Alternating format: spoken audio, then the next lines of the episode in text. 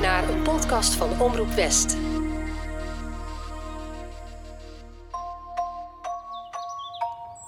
Ze was de stille burgemeester van Haastrecht. Eigenzinnig, soms verbitterd, maar ook een weldoener voor het dorp. Paulina Bisdom van Vliet. Wat liet zij Haastrecht na? Op het dorp gaan de wildste verhalen rond. Bij haar testament lag een geheimzinnig pakketje met brieven dat 100 jaar na haar dood geopend mag worden. En die dag komt steeds dichterbij. In deze podcastserie ga ik, journalist Liewe van Sloten, op zoek naar de erfenis van Paulina Bisdom van Vliet. Dit is Het Geheim van Haastrecht. Het feit dat hij aandelen had in de VOC en uh, ook een plantage heeft uh, bezeten als, als, eigendom, ja, dat maakt wel uh, dat de link met slavernij te leggen is. Ja, er is in Nederland het beroemde verhaal van de familie van den Boogaarden. Er waren drie broers. Twee broers konden ontzettend goed met geld omgaan en de oudste broer niet. Er staat overigens op het pakketje dat het niet mag worden geopend voor 100 jaar verstreken is. Maar dat wil natuurlijk niet zeggen dat je ook precies op die datum het open moet maken. Dat staat er niet in. Na de eerste drie afleveringen kan ik eigenlijk niet anders concluderen dat Paulina Bisdom van Vliet behoorlijk wat geld moet hebben gehad. Hoeveel precies weet ik niet, maar ze was echt behoorlijk vermogend. Kijk maar naar de inkomsten die ze haalde uit de pacht van de boeren. De hoeveelheid antiek in het museum, de porseleinen bordjes en alle schilderijen. Ook in die tijd moet dat al veel waard zijn geweest. Dan is er nog het cultuurhuis Concordia. En we hoorden in de eerste aflevering dat zij voedselbonnen uitdeelde. Het geeft maar aan dat ze echt veel geld had. Ik heb ook gemerkt dat de meeste Haastechtenaren vurig hopen, of misschien wel dromen, dat er van haar geld nog wat over is. Of iets anders van waarde dat met het openmaken van het mysterieuze pakketje vrijkomt. Geld voor de verenigingen, omdat ze al 100 jaar na haar dood nog steeds bestaan. Geld voor de overtuin om die verder op te knappen of geld voor het museum. Ik heb echt van alles gehoord. Maar waar ik maar weinig mensen over gehoord heb, is de herkomst van haar geld. Hoe is zij zo rijk geworden? Zelf was ze natuurlijk gewoon maar een burgemeestersvrouw en daarna weduwe.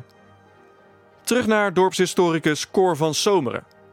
Die vroeg zich dat ook af toen hij het had over de familiegeschiedenis. Want Marcellus, haar vader, ja. heeft ook een, een halve plank met archiefstukken. En dat gaat zo helemaal terug, omdat de familie oorspronkelijk uit Krimp aan de IJssel komt. Okay. Uit 1550, de allereerste ja. bisdom. Ja. Want bisdom van Vliet is pas veel later gekomen, uh, van Vliet erachter. Dat is toen ze daar, eh, vlak voor Oude Water, allerlei dingen, uh, stukken land kochten.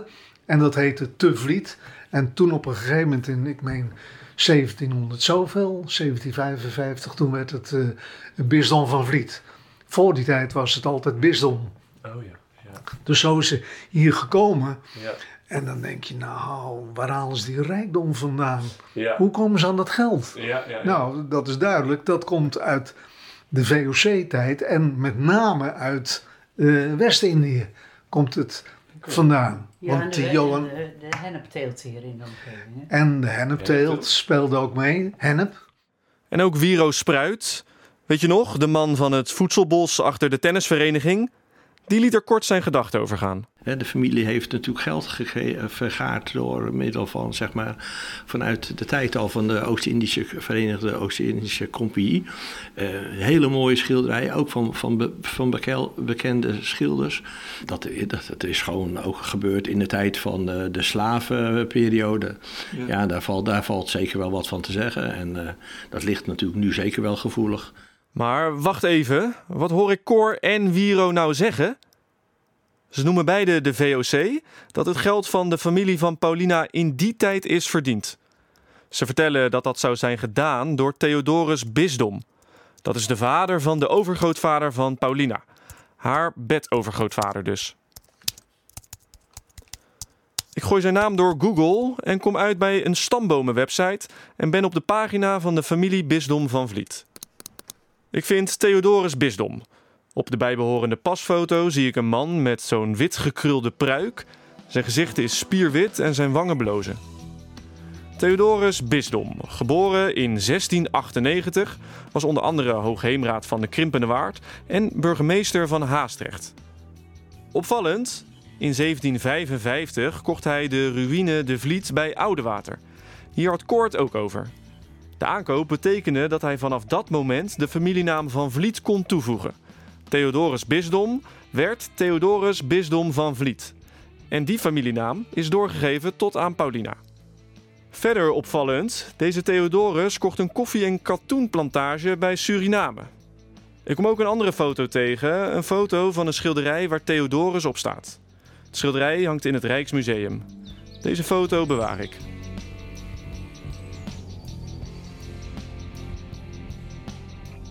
Ik wil meer weten over het verleden van de familie Bisdom.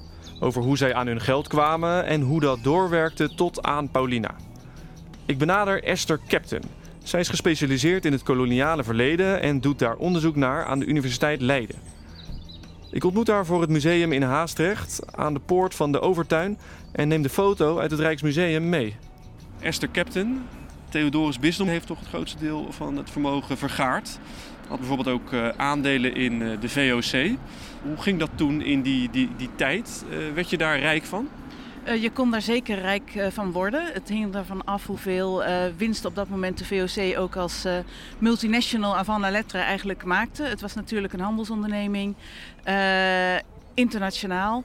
En het feit dat je daar aandelen van kon verkrijgen is eigenlijk hetzelfde als je bijvoorbeeld nu aandelen Um, ja, bij Shell of zo uh, hebt, of een andere grote onderneming. Zodra die goed boert en uh, winst maakt, uh, krijgen de aandeelhouders daarvan een deel van de opbrengsten uitgekeerd. En hoe, hoe, werkt dat dan door? Dus nou, dit is dan de, een van de voorouders van Paulina, die had veel vermogen. Hoe, hoe werkte dat dan door in die tijd? Dat gaven ze gewoon zo makkelijk door? Ik denk dat het met uh, erven te maken heeft, vererven. Dus dat uh, het kapitaal uh, werd doorgegeven aan kinderen en ook weer kleinkinderen. Dus dat het van generaties op generaties binnen een familie bleef. En dat je daardoor ook wel kan spreken van oud geld. En kleeft daar, kleven daar ook negatieve kanten aan? Nou, tegenwoordig is natuurlijk veel aandacht voor uh, de VOC en uh, het profijt wat zij hebben gemaakt uh, binnen het koloniale systeem en slavernij. En de VOC maakte dus ook gebruik van tot slaafgemaakte die arbeid voor hen verrichten onder omstandigheden waarin zij niet vrij waren. En uh, ja, je zou dus kunnen zeggen dat dat wel uh, een bijzonder negatief effect is. Omdat moreel uh, die dwangarbeid en onvrijheid van mensen, dat zouden wij nu afkeuren. Ja. Dus, dus het geld hè, dat zij naliet, en we staan hier voor het museum, een prachtig museum, daar genieten we allemaal van. Maar ja, dus met oud geld tot stand gekomen. Zo lijkt het inderdaad uh, te zijn. En uh, het feit dat hij aandelen had in de VOC en uh, ook een plantage heeft bezeten als, als, eigendom, ja, dat maakt wel dat de link met slavernij te leggen is. En het is niet gezegd dat daar al zijn vermogen vandaan kwam, maar in ieder geval wel een deel waarschijnlijk. Ja. Aan de andere kant zou je ook kunnen zeggen, hè, het was iets voor de tijd van Paulina, iets van haar voorouders. en in de tijd dat Paulina leefde, werd de slavernij afgeschaft. Dat klopt. Uh, de slavernij is in 1863 afgeschaft.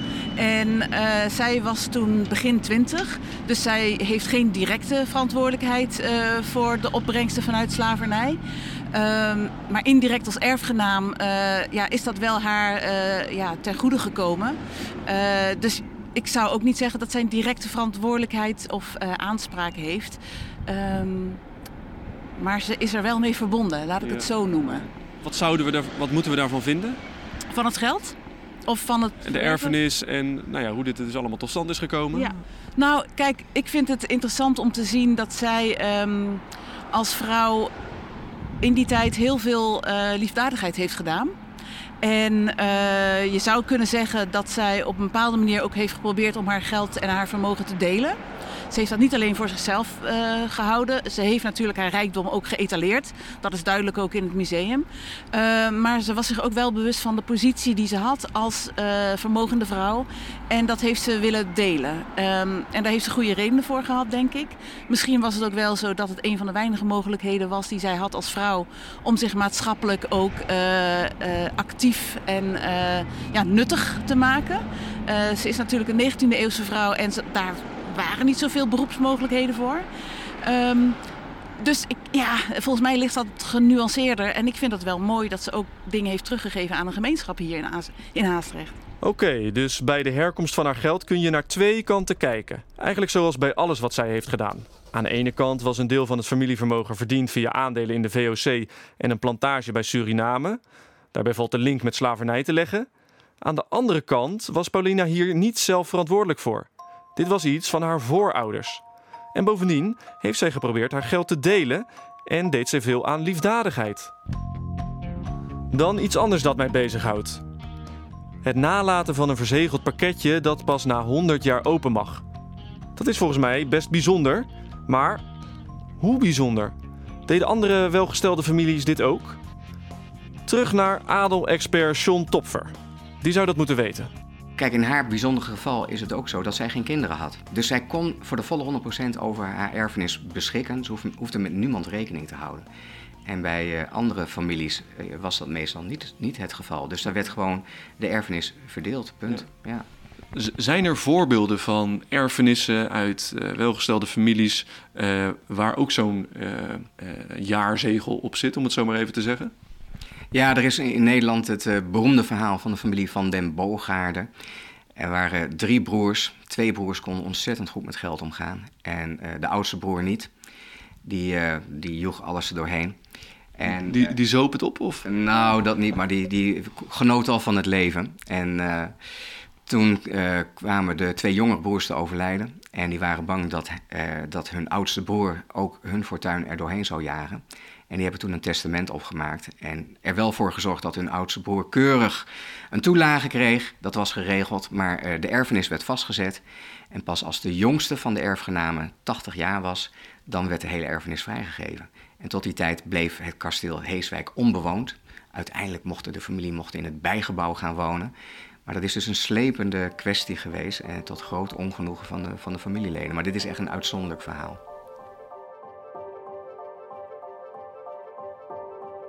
Maar hoe gaat het uitzonderlijke verhaal van Paulina eruit zien? Hoe gaat het verder? Wie maakt het pakketje eigenlijk open en wie beheert haar erfenis? Hoe zou Paulina dat geregeld hebben? Ik ga het internet op en kom uit bij Stichting Bisdom van Vliet. Opgericht op 21 december 1922. Vier bestuursleden. Voorzitter is Ancora Dupen, penningmeester Ton Godschalk en dan zijn Friso Hielkema en Jacqueline van der Hout bestuursleden. Ik zie ook het officiële testament hierbij staan. Even kijken. Ik lees in eigen woorden. Al haar bezit dat overblijft wordt bestemd aan een stichting. Onder de naam Bisdom van Vliet, ingesteld door Paulina Bisdom van Vliet. Aha, dus deze stichting heeft haar vermogen en overgebleven bezittingen beheerd. Hoe zouden ze dat hebben gedaan? Ik zoek contact met penningmeester Ton Godschalk. Hij ontvangt mij naast het museum. Goedemiddag. Zo. Ik denk, je komt met een hele apparatuur. Ik ben Tom. Hi. Liewe, hi. Ja, het is uh, heel simpel. Een microfoon en een apparaatje om het op te nemen. Nou, dat uh, is eigenlijk alles wat je nodig hebt.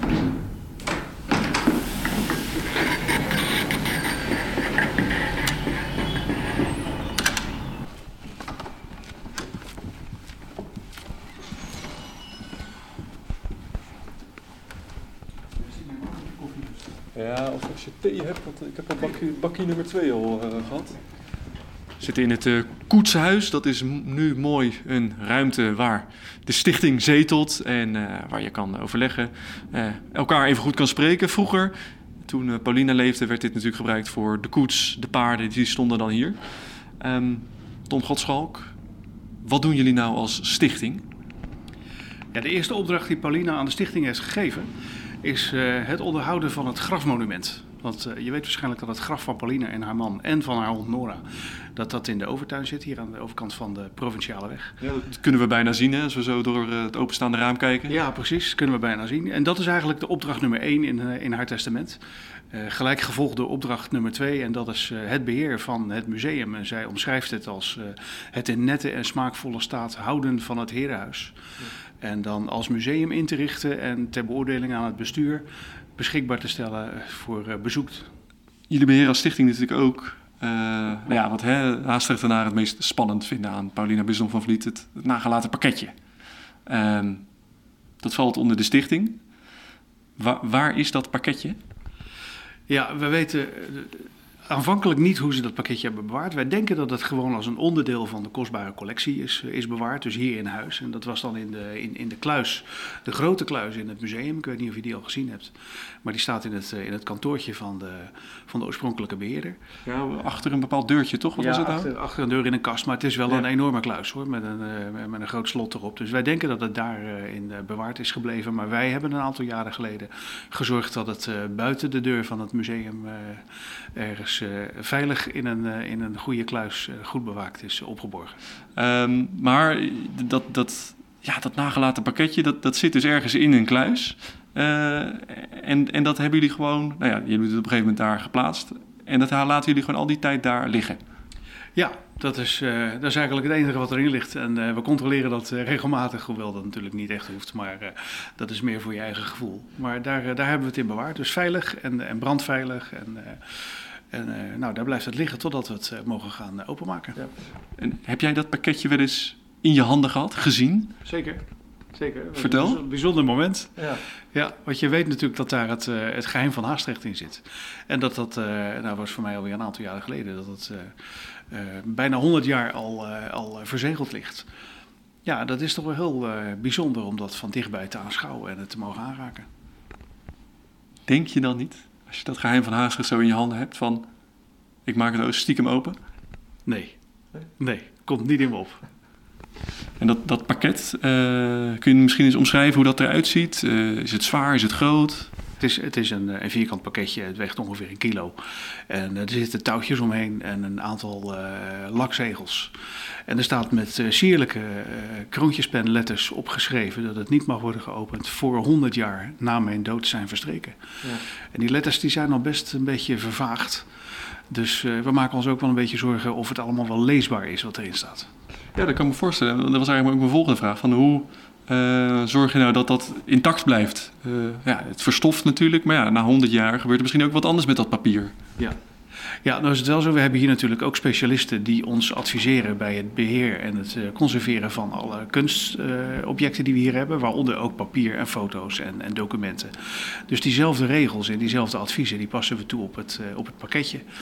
Dus eh, geklimatiseerd en, eh, en eh, eh, zonder lichttoetreding en al dat soort zaken. Dus daar, daar letten we wel op om het zo goed mogelijk te bewaren. Zou het in theorie eh, kunnen dat eh, Paulina geld heeft nagelaten dat dus nog ergens op een bankrekening staat, eh, dat mogelijk dus vrijkomt met het openen van dat pakketje dat daarin staat. Nou, eh, zoveel geld gaat naar eh, vereniging of organisatie of club of persoon X. Nou, eerlijk gezegd denk ik dat niet. Eh, Paulina was een, was een, een zeer verstandige vrouw die goed met haar geld omging. Zij was ook eh, niet gierig. Zij, eh, zij wilde ook echt eh, de behoeftigen ondersteunen. Dus zij gaf ook steun aan de, aan de bewoners van Haastrecht. Maar ik geloof niet dat zij op een gegeven moment zal zeggen: deel het maar uit. Bovendien, het is 100 jaar verder. En zij was ook wel zo verstandig, denk ik, om te bedenken dat je niet, kunt, niet in de toekomst kunt kijken van hoe het eruit ziet en hoeveel er dan nog beschikbaar is. Daar heeft hij wel een punt. Alsof Paulina toen wist hoe Haastrecht er in 2023 bij zou liggen. Maar goed, Ton zei ook, ze was haar tijd ver vooruit. Ik kan niets anders doen dan de dagen richting 1 juni 2023 aftellen. Die dag is eigenlijk al sinds ik met mijn basisschool in het museum ben geweest, met hoofdletters in mijn hoofd ingeprent. Ik ben zo nieuwsgierig. Terug naar de mensen op de markt. Hoe graag willen zij het eigenlijk weten? Ik heb geen idee wat zij in 1923 heeft gedacht toen ze de notaris dat liet opschrijven. Geen idee. Want ze had geen erfgenamen. Dus ja, ze wilde het huis intact laten. Dat is allemaal gebeurd. Dus we weten het niet. Nee, ik ga er ook niet over speculeren. Hoe, graag wilt u het weten? Ja, net als iedereen heel graag. Ja. Ja. En We tellen met z'n allen denk ik de, dagen af, toch? Iedereen is hier hartstikke benieuwd. Hoe graag wilt u het weten? Ja, nou ja, ik heb begrepen dat het dus in, no- in juni eh, gaan ze openmaken, maar ze gaan het pas in september vertellen. Ja. Vind ik een beetje sneu. Wacht even, hoor ik dit nou goed? Op 1 juni wordt het niet bekendgemaakt? Klopt dit? Even checken bij Ton Godschalk van de Stichting. Hoe zit dit? Nee, nee het, is, uh, het is ook best een moeilijke afweging die je als bestuur moet maken. Uh, er staat overigens uh, op het pakketje dat het niet mag worden geopend voor 100 jaar verstreken is. Maar dat wil natuurlijk niet zeggen dat je ook precies op die datum het open moet maken. Dat staat er niet in. Dus wij zoeken daar zorgvuldig een moment voor. En wij willen ook eerst in besloten kring, want per slotverrekening is het een vertrouwelijk stuk van Paulina zelf. Uh, waarvan wij uh, menen dat het aan, het aan het bestuur is om dat eerst open te maken. En dan uh, kijken wat erin zit. En ja, daar moeten we natuurlijk ook onze, onze mening over vormen. Wat daarin zit en, en wat we ermee moeten. Ja. En als je dat gelijk onder het oog van de camera doet op, op 1 juni, dan, ja, dan kunnen er misschien allemaal dingen, dingen speculaties plaatsvinden die we, die we beter niet kunnen hebben. Ben jij daar dan bij, bij dat moment dat dat, dat die strik zo uh, wordt, uh, ja. van ja, het pakketje ben, wordt afgehaald? Ja, ja ik, ben, ik, ik ben bestuurslid, dus uh, ik ben daarbij. Ja, ergens begrijp ik het wel, maar op de markt is niet iedereen er blij mee. Ja, je maakt dat open en dan vertel je toch wat erin zit. Het is een beetje, in september een beetje mosterd naar de meldtijd, want een heleboel mensen weten het er nou. Als het een beetje wordt, wordt achtergehouden of zo? Ja, misschien lekt het hier net zoals in de Tweede Kamer, dus dan weten we het al in november of in, in juni al. Ook Nelly Gerritsen is er niet blij mee. Vind ik heel jammer. Ja. Wij waren allemaal, tenminste, de Haasachtenaren zijn er toch allemaal uh, een beetje op gespinst. Hoe zou het zijn als het testament geopend wordt? We zijn natuurlijk honderd jaar lang is ons iets voorgehouden van dan gaat het gebeuren.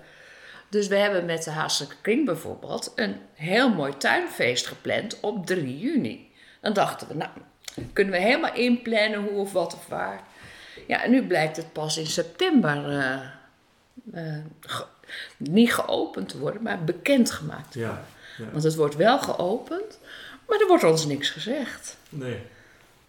Dat maakt je eigenlijk misschien ook nog wel extra nieuwsgierig. Of? Ja.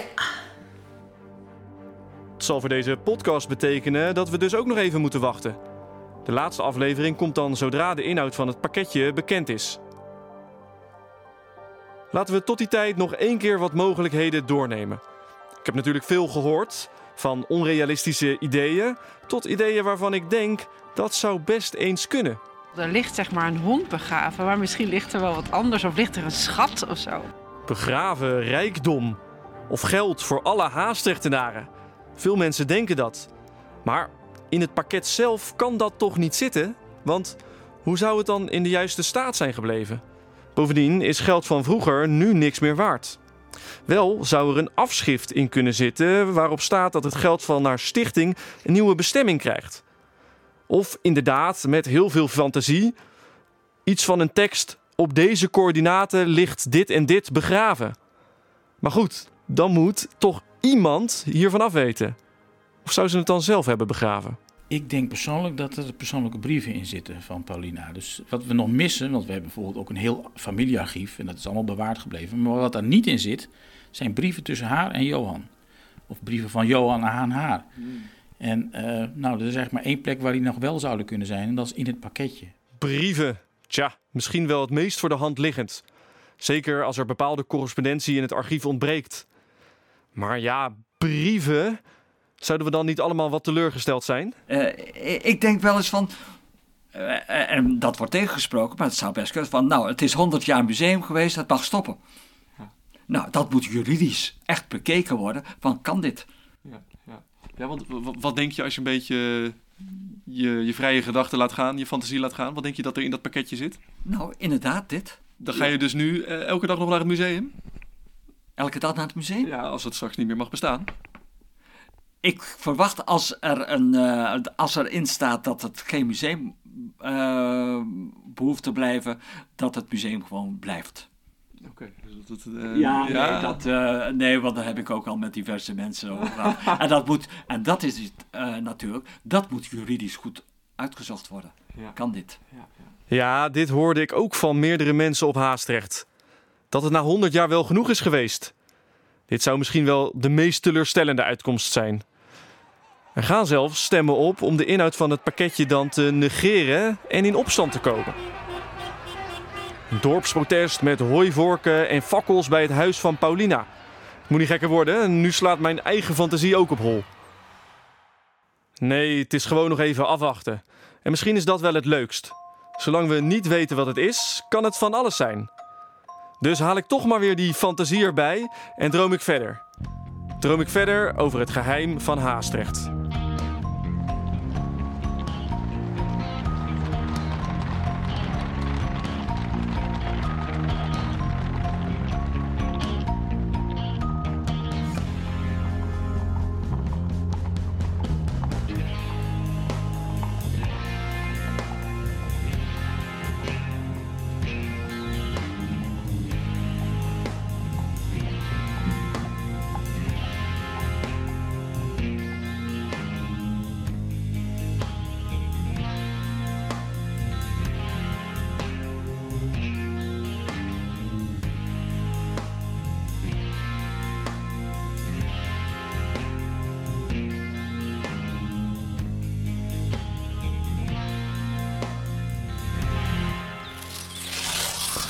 Bedankt voor het luisteren naar aflevering 4. Vond je dit een leuke aflevering? Laat dan een review achter, geef een rating en deel hem met vrienden. Blijf geabonneerd, want over een paar maanden komt aflevering 5. Dit was een podcast van Omroep West.